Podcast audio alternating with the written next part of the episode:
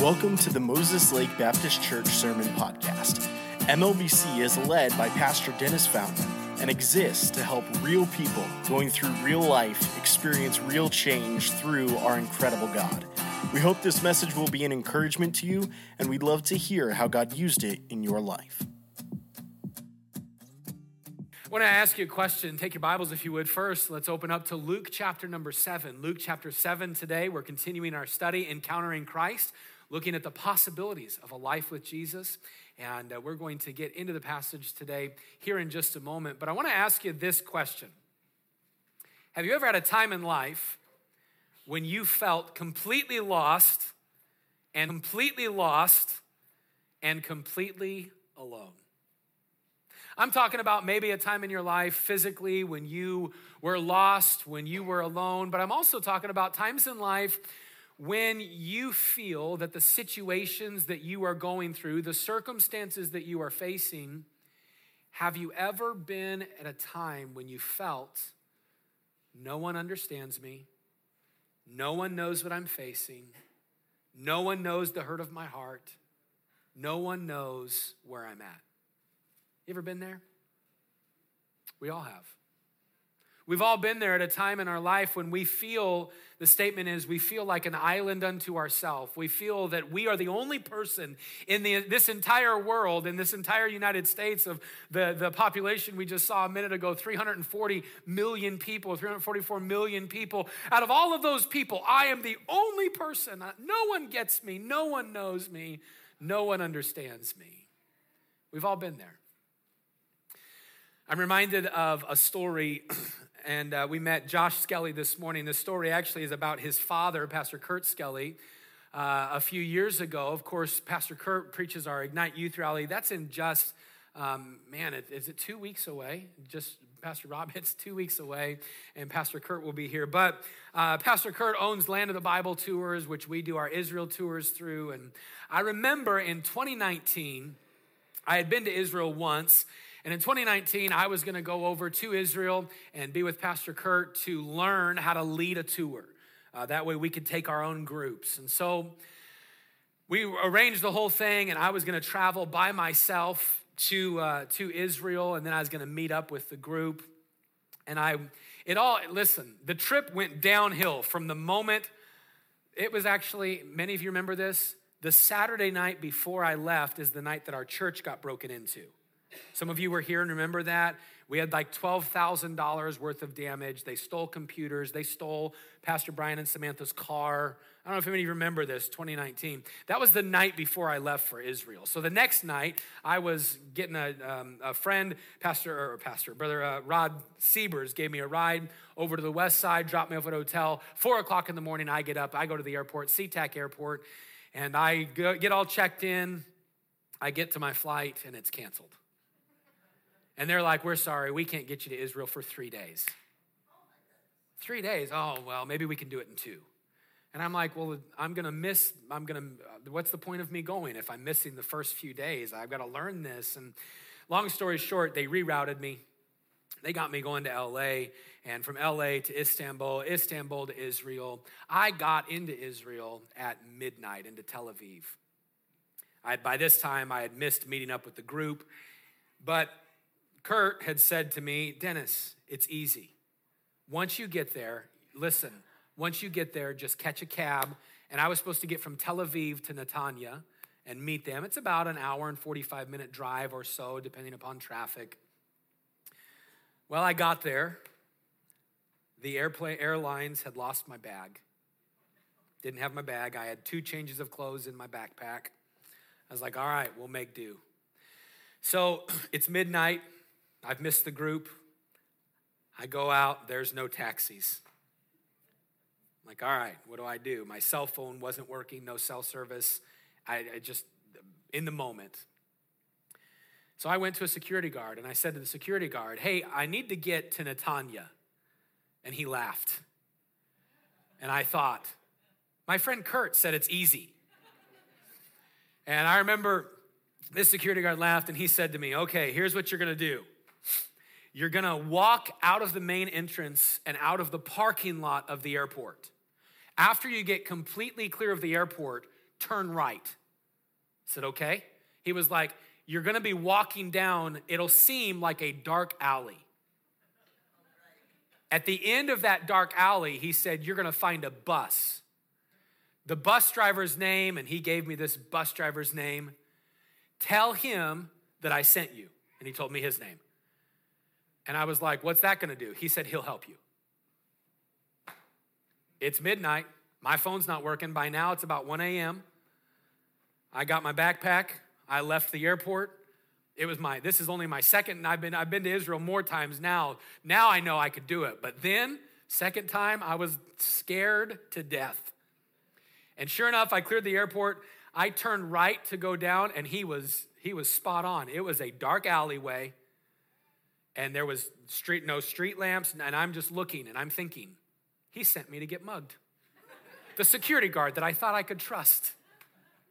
And I start walking. I turned a little, made a little turn around a bend, and I saw at the end, I saw this bus with one street lamp. And you know those like, you know, many of you know like the, the scary movies, and this person's walking in the dark, and there's one lamp and a group of people, and you're like, don't do it, don't walk over there. That's what I was saying in my head to myself. Like, don't do it, just go sleep at the airport and figure it out in the morning. I'm like, no, I got this. And I'm walking and I start slowing down, thinking, I don't got this. And I get closer and I walk up, and it's in the it's that moment where everybody goes quiet and they turn and look at the stranger approaching with the thought, What are you doing here? They look at me. And I'm like, hey, uh, in English, is, you know, whoever the driver's name is, Amir here? And they're like, He's on the bus. I'm like, I'm gonna die. They don't speak English. I'm in a dark place. I go to Amir, the bus driver, and I say, um, you know, your friend sent me to you. At first, I said, I need to get to Netanya, and he just laughed. And then I said, Well, the security guard, your friend, he sent me. And he went, Oh, okay. I'm like, I'm definitely dying. He said, Get on the bus. He was like, We're going to drive for about 45 minutes. When we do, he said, When we stop, he was like, It is not a bus stop, it is the street. You will have to quickly get out, and I'll tell you what to do. I'm like, okay. At this point, what do I have to lose except for my life, you know? And so I, with my backpack, I'm sitting in the back, and everybody's, you know, they're all talking, and they're talking in Hebrew and Arabic and all this, and I don't understand a word. And he pulls up and he just yells, Netanya, which I know that's me. I'm now Netanya. So I get up and I go up there, and he's like, Listen, go down those stairs. I look, it's another alley with stairs, no, like nothing. And I'm like, okay, what do I do down there? He's like, you'll see the train station. Just walk to this train station and get the bus or get the train to Netanya. I was like, how will I know? He's like, you'll know, you'll know, get off. Like, okay. I get off and that bus leaves and I'm like, all right. So I trek down those stairs, or that out down the alleyway, trek down the stairs. Sure enough, there's the train station. All the signs are in Hebrew. Finally, I t- find the English uh, translation of it, and I find my right train. I get on that train. I'm. It's by now. It's about 2:45 in the morning. I get off at my stop, and the bus driver had told me when you get off at the next at that at your stop, you're going to walk down another alleyway. Look for a taxi. So I get off on this stop. I have no idea where I am. I walk up some stairs and I'm in I'm in like I'm in one of those parking lots where there's broken down cars. And I'm I'm thinking to myself, I'm walking into a junkyard, dogs are going to eat me now. and by now it's 3:45, 3:30 in the morning, a taxi pulls over. I'm like, I need to get to such and such hotel in Netanya. And he's like, all right, jump in. And he gets me and takes me to the hotel. I get to the hotel, 4 a.m. I walk in my room and I sat down in the room and I, I mean, I was not, I was just nervous. I was shaking.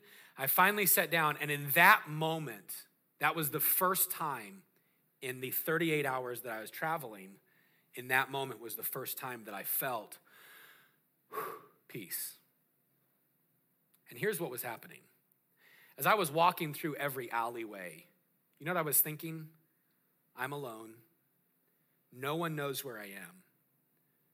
No one, my phone's not on. They can't find my phone. I'm going to die. And in, in a physical sense, and being all honest, in a physical sense, I felt so alone and so lost. You perhaps have been there physically, but I can guarantee you that every single one of us have been there emotionally, spiritually, and psychologically. We feel like we're walking in an alley. No one knows where we are, no one knows what's going on. This morning, we're going to do something a little bit different. We're going to work our way through the passage. We're actually going to see four stories. We're going to learn four lessons. But we're going to wrap all of it up today in this statement. And I want you to remember this statement. Because if you forget this statement, the message, it won't make sense to you. But the statement I want to start with and end with today is simply this that Jesus knows where you are, He cares where you are, and He knows exactly what you need. You see, in life, we have those moments when we feel alone, we feel lost, we feel neglected, we feel misunderstood.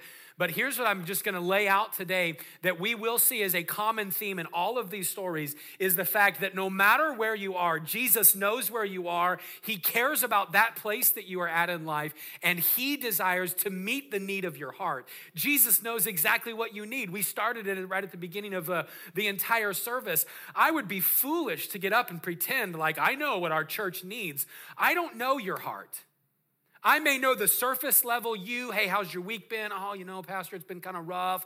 Uh, man, pray, pray, for this. I may know the surface level you, and you may know the surface level me, and, and we may even have a little bit of a deeper friendship. But the truth is, none of us know each other's heart in here. We don't know the hurt. We don't know how we're processing things. We don't know what trials or situations have happened this week. We don't know about that phone call. We don't know about that Facebook message. We don't know about the doctor's report. We don't know about the financial situation, but no matter what is going on in your life, He knows and He cares. And today, He desires to meet the need of your heart. Four stories, four lessons, all wrapped up in this principle. Let's see it together. Luke chapter 7, if you would stand with me. Luke chapter 7 we're just going to bounce around for just a minute, okay? So as we read these verses, you're going to think, how do these all connect? What are these?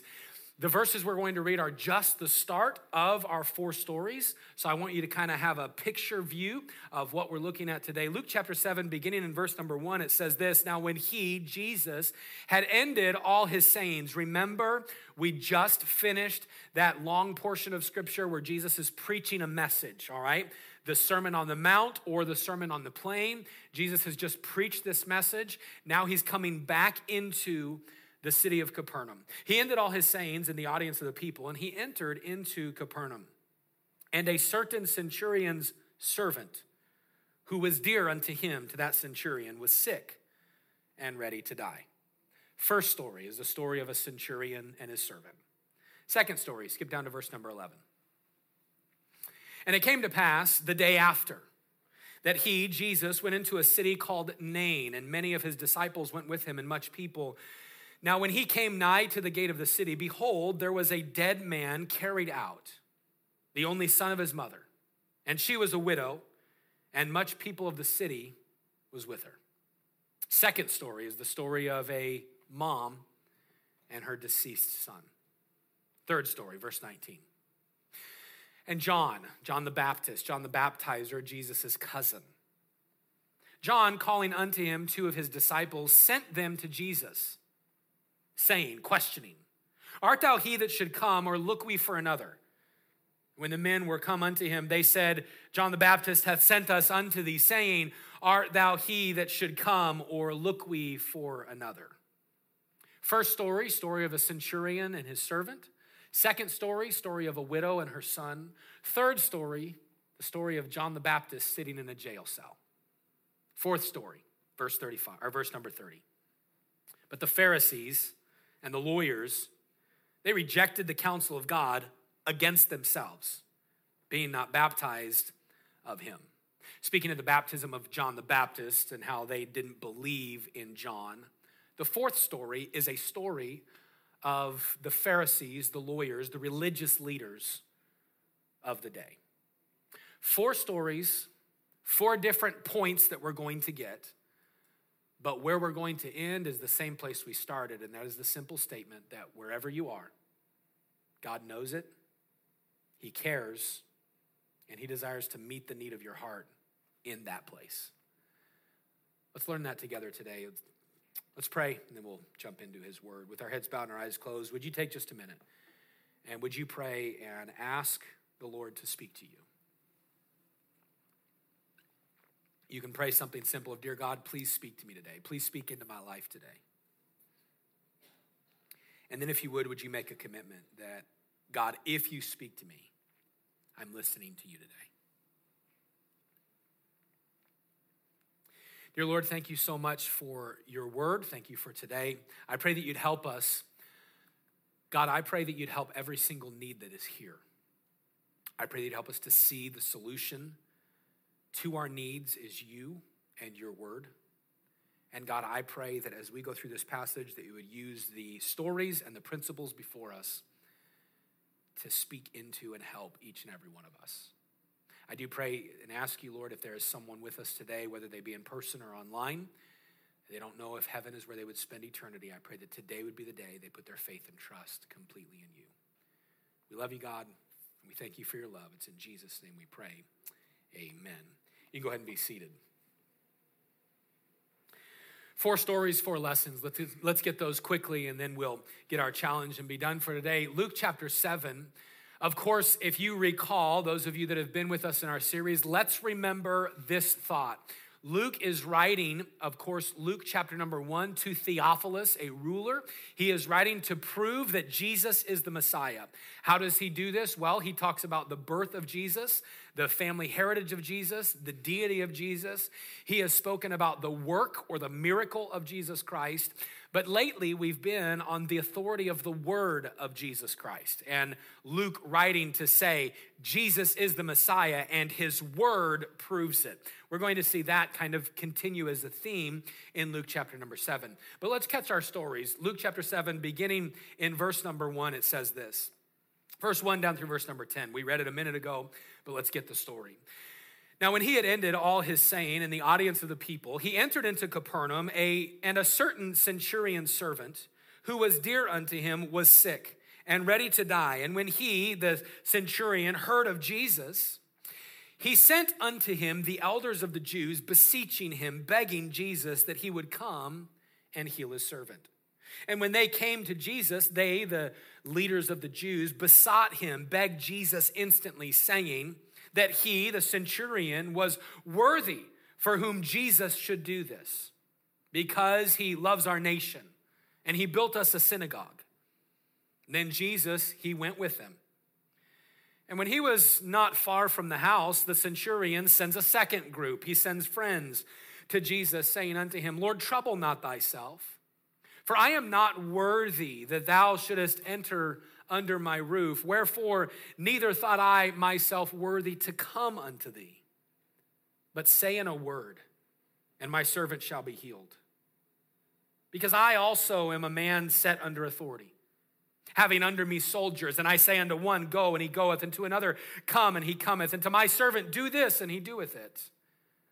And when Jesus heard these things, verse 9, he marveled at him and turned him about and Jesus, he turns to the people and he says to them that followed him, I say unto you, I have not found so great faith, no, not in Israel. And they that were sent, returning to the house, they found the servant whole that had been sick. The story of a centurion. A centurion would be a military leader for the nation of Rome. This would be somebody that would be stationed at a particular site, that would be kind of the commander uh, for that location, century, centurion, leader of 100. That would be the minimum that, would, that this Roman centurion would be a leader of. Uh, he is Roman, he is not a Jew, and yet in the passage, what do we find? In the passage, we find him, this Roman, hearing about Jesus. He has a sick servant, no doubt, perhaps a Jew as well. And so, because of this, he desires for his servant to somehow come in contact with Jesus. Somehow, I want my servant to meet Jesus because I believe that Jesus can heal him. And so, here's what's interesting about our story. And again, all four stories, we're not going to dive deep into them. We're just going to kind of get a surface uh, um, view of them today. But the centurion sends his Jewish elders. Now, I don't know if you remember our stories we've been talking about the last few weeks, those of you that have been here, but most Jews hated the Romans at this time. Why? Because they're under that Roman rule and they're under that Roman subjugation, and we know that they were wanting freedom. But in Capernaum, it was a little bit different. The Roman centurion had the respect of the Jewish elders, the Jewish leaders. So these Jewish leaders, they travel, they go to Jesus, and they they beg Jesus, Jesus, come. The, this centurion, this Roman, he's worthy of you working in his life because he cares for us. He's built us a synagogue. They say of this centurion that he was worthy of it. He, he doesn't want his servant to die. He's worthy of you working. I love what one man said about the centurion. He said, The centurion was not a stoic who insulated himself from the pain of others. He had a heart of concern, even for his lowly servant boy who was dying from a paralyzing disease, which you find in Matthew 8 6. So, what happens in the story? Well, they come to Jesus. Jesus turns, and he's, the, the Bible tells us he's going to the house. And in that moment, perhaps the centurion looking out his front door, maybe he's pacing on his porch, wondering if the elders are going to get through to Jesus, wondering if he's going to come, but he sees a, a group of people coming and, and he thinks to himself, I'm unworthy. I'm unworthy to even ask this of this man. I'm unworthy for him to be in my house. Hey, you guys, go, go tell him, go tell him not to come to the house. Tell him I'm not worthy. Listen, just tell him to speak the words. Because I too, I, I have authority. I say to a soldier, go and come, and they go and they come. I say, do this, and they do this. And he sends word, and they get to Jesus. They repeat what they've been sent to say. In verse number nine, verse nine says that Jesus marveled at his faith. The story of the centurion and his soldier could teach us many principles, but the one I find this morning, the lesson I see this morning is this that Jesus admires faith. The word marvels in verse number nine, when it says he heard these things, that he marveled at him, it means to admire. It means to look at and to applaud and to approve, to commend. And Jesus says, I have not found so great a faith, no, not in Israel. Now, here's what's interesting to me this centurion, he was a Gentile. What does that mean? He didn't believe in Jehovah God, he was a Roman, he was pagan. And yet, he believes in the power of Jesus. Now, don't miss what he says when he speaks and says, Jesus, don't worry about coming to my house. Just speak the word. What is he saying? I, Jesus, I believe that your word has all authority. I mean, I too am a person of authority. I can command soldiers. Jesus, you command everything. Speak, and the disease will be gone. So remember, this centurion bringing our attention to this. I believe in the authority of your word, Jesus. As I think about the lessons in this passage, I would say that Jesus still admires faith. Did you know that today? That the Bible teaches in many places that Jesus, God, still desires to bless faith. I think of Matthew 21. Jesus said, All these things, whatsoever you shall ask in prayer, believing you shall receive. I think of other places in Scripture where we're commanded to ask, to seek, to knock. What is that? That is to believe that Jesus can do it. We say this often that we look at the Old Testament or we look even at the New Testament and we think, yeah, that was good for them, but that's not good for me. Hey, the same miracle working God that we read about from Matthew all the way to Revelation, the same miracle working God from Genesis all the way to the end of the Old Testament, listen, the same God is the God you serve today. And we can come to him believing that he is and that he's a rewarder of them that diligently seek him. I think of James chapter number one. If any of you lack wisdom, let him ask of God, which giveth to all men liberally and upbraideth not, and it shall be given him. But let him ask in faith, nothing wavering. Hey, ask believing, knowing that your God has the authority to work in your life. I see that Jesus still admires faith, but the second lesson I learned from this is this that if the centurion can trust Jesus, we can certainly trust him. Hey, you know what the centurion didn't have?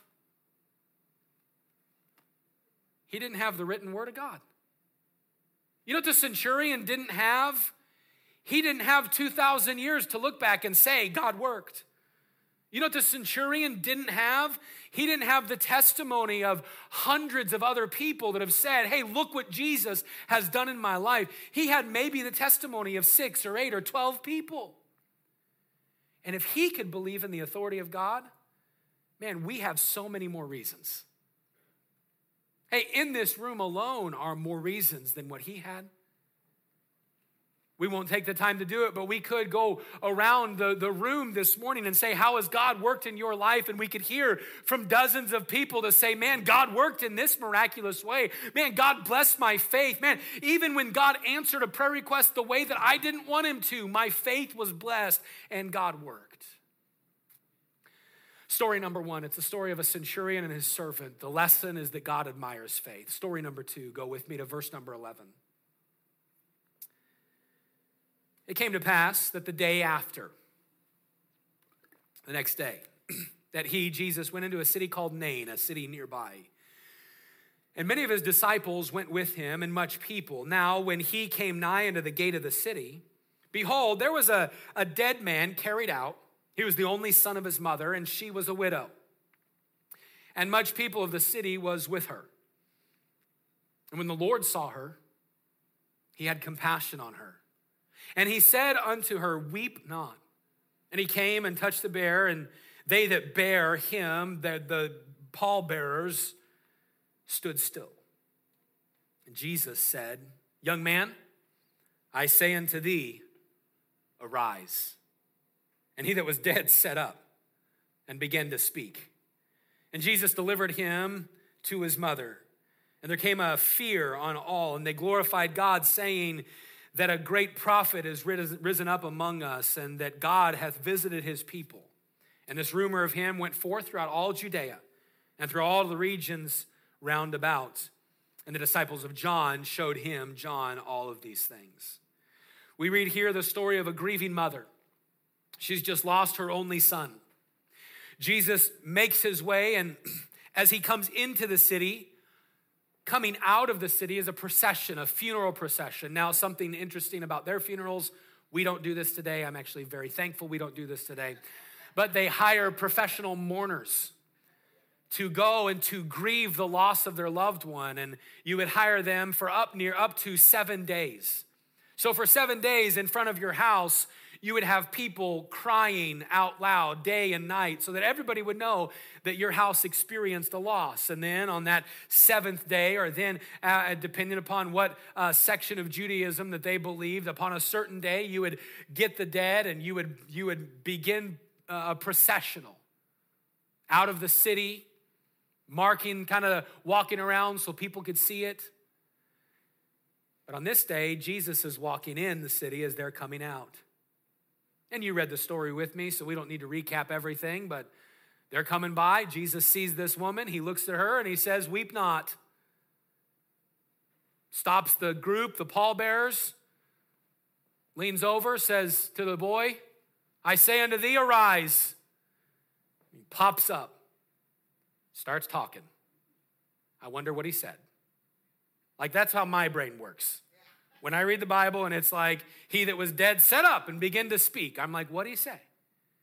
Man, what are you guys doing here? He set up, said, I'm hungry. He set up, said, uh, what did he say? Nonetheless, they take the boy, bring him back to mom, and she, who was in a complete state of shock, her son's life is restored. What's the second lesson that we can learn today from these four stories? It's this that Jesus comforts despair. Hey, Jesus comforts despair. In the story, when he says to the mom, weep not, the word or the phrase weep not, it, it means to not have deep sorrow.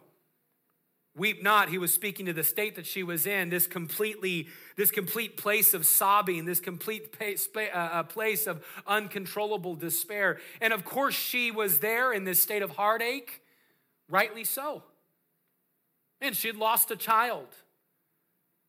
I know there are many, there are some in here that you've lost a child, and I know our family with my mom and my brother passing years ago, and then uh, with my brother-in-law's dying recently, and all the situation. Uh, man, I just know I know that hurt of a family member, but not a child. I, I don't know about that. My family does, but I don't. But some of you do. Man, her grief, her sorrow, her despair, and Jesus says, "Weep not." He heals the boy and in this moment, Jesus provided life for the dead and joy for the sorrowful. This one that was dead is now raised to life, and this one who was sorrowful is now brought great joy. When I look at this story, do you know the lesson that I think of is just this simple fact that Jesus still desires to comfort you in your despair. In your moments of hurting, like we still serve the God of all comfort. Second Corinthians chapter 1, verses 3 and 4 said this Blessed be God, even the Father of our Lord Jesus Christ, the Father of mercies and the God of all comfort, who comforteth us in all of our tribulation, that we may be able to comfort them which are in any trouble by the comfort wherewith we ourselves are comforted of God. Hey, God is still in the business of comforting those who have despair. So, lesson one Jesus admires faith. Lesson two Jesus comforts despair. Now, remember, I told you the statement we're looking at is that God knows where you are, cares where you are, and knows exactly what you need. Keep remembering that. Story number one Jesus admires faith. Story number two Jesus comforts despair. Story number three, verse 19. And John, calling unto him two of his servants, sent them to Jesus, saying, Art thou he that should come, or look we for another?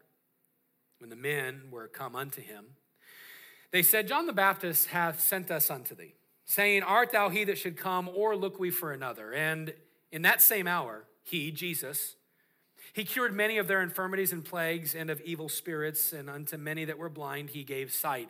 This is Luke giving us the context of the day. So, as John the Baptist uh, disciples are coming to ask Jesus, Are you the one? Luke is saying, Oh, by the way, when they showed up, tons of people have been healed, tons of people have been made right, the blind were given their sight. All these miracles are taking place. So, in that moment, Jesus answering says unto them, Go your way and tell John what things you have seen and heard how that the blind see, the lame walk, the lepers are cleansed, the deaf hear, the dead are raised, to the poor the gospel is preached, and blessed is he whoever shall not be offended in me. And when the messengers of John were departed, Jesus, he began to speak to the people concerning John. And Jesus says, What'd you go out to see and uh, go out into the wilderness for to see? A reed shaken in the wind? What went you out to see? A man clothed in soft raiment. Behold, they which are gorgeously apparelled and live delicately are in king's courts. But what did you go to see when you went to hear John? A prophet? Yea, I say unto you, much more than a prophet. This is he of whom it is written, Behold, I send my messengers before thy face, which shall prepare thy way before thee. For I say unto you, speaking of John still, among those that are born of women, there is not a greater prophet than John the Baptist. But he that is the least in the kingdom of God, is greater than he. And all the people that heard him, the publicans, justified God, being baptized with the baptism of John. John the Baptist, he was a prophet. He was the one prophesied that would be the main preacher before the Messiah would come. He would be the one that would say, Behold, the Lamb of God which taketh away the sin of the world. John the Baptist is the one that he baptized Jesus. He saw the Holy Spirit ascending like a dove upon Jesus, and he heard the voice from heaven saying, Behold, this is my beloved Son, in whom I am well pleased. But right now, John's sitting in a jail cell. He's Jesus' cousin. And his question to Jesus Are you the one that should come, or do we look for another? We read, we read, we, let's say that multiple times, all right? We read the passage. We know the outcome. We know what's going on. John didn't. So here's my question Why is John sending a question to Jesus of, Are you really him? Context matters. Here's why. John the Baptist, like most of the Jews, believed that when the Messiah would come, he would set up a new kingdom, that he would relieve the Jews of Roman rule.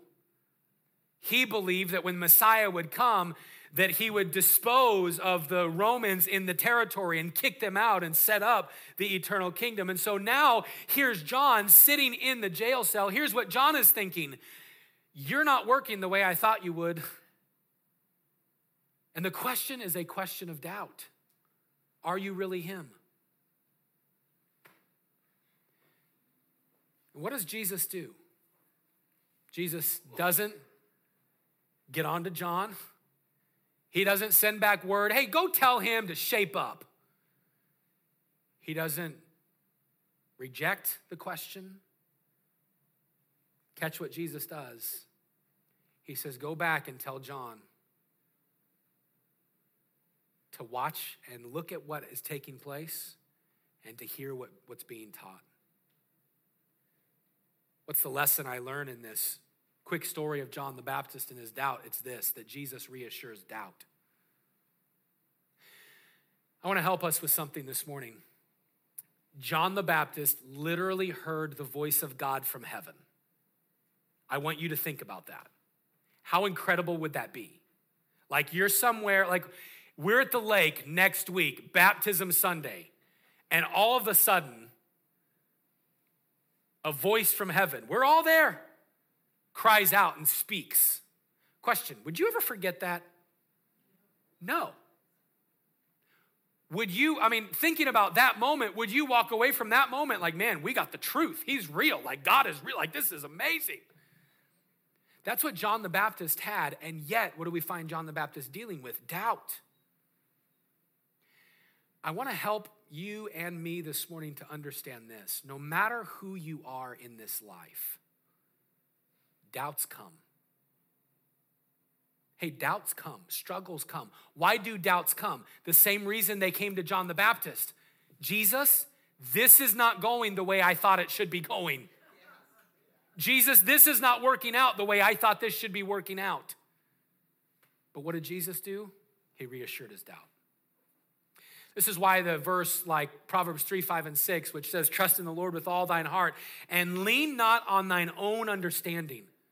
Thine own understanding is, This is not what I thought. In all thy ways, acknowledge him. Take knowledge of the Lord in all of your ways, and he will direct your path. And the fact is today that Jesus still desires to reassure the doubt of his followers. Maybe you're here this morning and you've been struggling. You've been thinking, man, I just don't know if, it's, if this is all what it's cracked up to be. Can I tell you today that Jesus wants to reassure your doubt? First story, Jesus admires faith. Second story, Jesus comforts despair. Third story, Jesus admires doubt. Fourth story, Jesus begins speaking about John the Baptist. What went you out to see? And he begins that quote and that statement. And he tells them that John the Baptist is a great prophet there's actually been never a greater prophet born than John the Baptist. Why? Because John the Baptist was the one, the precursor right before the Messiah. He was preaching one of the best messages the Messiah is right around the corner. And then Jesus makes a comparison and says, But the least in the kingdom of God is better than John the Baptist. What, what is something we can learn from that? Uh, the simple thought is salvation is greater than anything in this life. That's a simple thought. But then Jesus continues, verse 30. Jesus says, But the Pharisees and lawyers, they rejected the counsel of God against themselves, being not baptized of him. They didn't believe John. And the Lord said, Whereunto then shall I liken the men of this generation? And to what are they like? They are like unto children sitting in the marketplace and calling one to another and saying, We have piped unto you, and you have not danced. We have mourned to you, and you have not wept. For John the Baptist came neither eating bread nor drinking wine, and, he, and ye say he hath a devil. And the Son of Man is coming, eating and drinking, and you say, Behold, a gluttonous man and a winebibber, a friend of publicans and sinners. But wisdom is justified of all her children. Verse 30, we get what Jesus is saying when he says, The Pharisees and lawyers rejected the counsel of God against themselves, being not baptized of him. Remember, in the entourage of people that would be following Jesus, there were always multiple groups of people. There were real disciples, real followers, there were the skeptics, but then there were also normally Pharisees and lawyers, the religious leaders. So at this moment, he's been speaking about John the Baptist, and he turns to them and basically says, But you Pharisees and you lawyers, you've rejected John's message. And then he uses an illustration. What should I liken you to? What should I compare you to? Oh, I know. I'm going to compare you to children on the playground. That's the illustration he gives. Uh, there's an exciting game. We have piped unto you, but you didn't dance. We invited you to play an exciting game. You didn't play an exciting game. Then we invited you to play a sad game. You didn't play a sad game. He's simply saying, you know what you Pharisees and lawyers are like? You're like pouting children on the playground who are like, hmm, I don't want to play. He says that's how you're approaching John the Baptist. See, because John came preaching, prophesying, proclaiming, and he lived in the wilderness. He wore different things. And you looked at John the Baptist and you said, he's demon possessed. And then I show up, Jesus speaking, I show up, I'm interacting, I'm going to all the social events, I'm eating, I'm, I'm spending time with people, and you say that I'm a glutton and a wine bibber. That means that you say I'm a, a glutton and a drunkard. What's he saying to them? He's just simply calling out to the Pharisees and saying, Your unbelief, I'm exposing it right now. I'm letting everybody know that no matter what happens, you are just rejecting truth. So, what's the fourth lesson? It's the fact that Jesus exposes unbelief. He says to them, You've had opportunity after opportunity, and yet you still reject the Messiah. well, we started with a statement that Jesus knows where you are, cares where you are, and knows exactly what you need. As we look at these four stories, here's how we see that statement play, play through in every one of them. First, Jesus knew exactly where each individual was. He knew about the faith of the centurion. He knew about the sickness of the servant. He knew about the grieving heart of a mother. He knew about the lifeless child. He knew about uh, John the Baptist and his doubt. He knew about the unbelief of the Pharisees. He knew exactly where each individual was. Secondly, he knew exactly what each individual needed. He knew the centurion needed his faith to become sight. He knew that the mother needed her grief to become joy. He knew that the dead needed its death to become life. He knew that uh, John the Baptist needed his doubt to be reassured. And he knew that the Pharisee needed their unbelief to be exposed. But I want us to notice this, and we're done. Jesus met the individual needs through his word. In every single story, the word of God is brought to the forefront. The centurion, I believe, but Jesus, you just need to speak it. The mother, her doubt or her, her uh, uh despair is turned to comfort through two words weep not. The lifeless is brought to life by one word arise. John's doubt is reassured by Jesus saying, Just look at what I'm doing, listen to what I'm teaching. The unbelief of the Pharisees is exposed by Jesus saying, No matter what is brought before you, you still won't believe. In all of these areas, don't miss it today. Jesus knew where people were, He cared where people were, and He wanted to meet the needs of their life. Now, here's what's gonna happen in your life and my life in 21st century Christianity I know this to be true because I face it all of the time. This week, the devil is going to climb up on your shoulder and he's going to say, You're the only one facing this. You are alone. You don't have anybody. No one gets you. No one understands you. And you will have doubts that come. You will have frustrations and hurts that come this week. But I want to tell you this morning, by way of encouragement, that Jesus knows that. He knows where you are, He knows what you need. But this week, he wants to meet that need through his word. You see, we say this around church oftentimes. One of the greatest decisions any Christian could make is to commit themselves to the word of God each and every day. Why? Because God will use His word to speak truth into your life. God still wants to meet the despair of your heart. He wants to comfort you through His word. God wants to give you wisdom through His word. God wants to answer doubt through His word. All of His word, His word literally addresses every issue of life. Jesus said in John 5 Search the scriptures, for in them you think you have eternal life, but the scriptures are they which speak of me. Hey, it all points to Jesus and His word it is the answer to any situation we face. But you know what we do often? We only pick it up on Sunday. And through the week, we go, God, I just don't understand. God, here you are. God, I, I question. God, I, God, God. And we just have this mindset of struggle with God. And God's saying, I have an answer. I have an answer. I have an answer. So, Pastor, what do I do? Hey, what are you struggling with? You struggling with doubt? Research doubt in Scripture.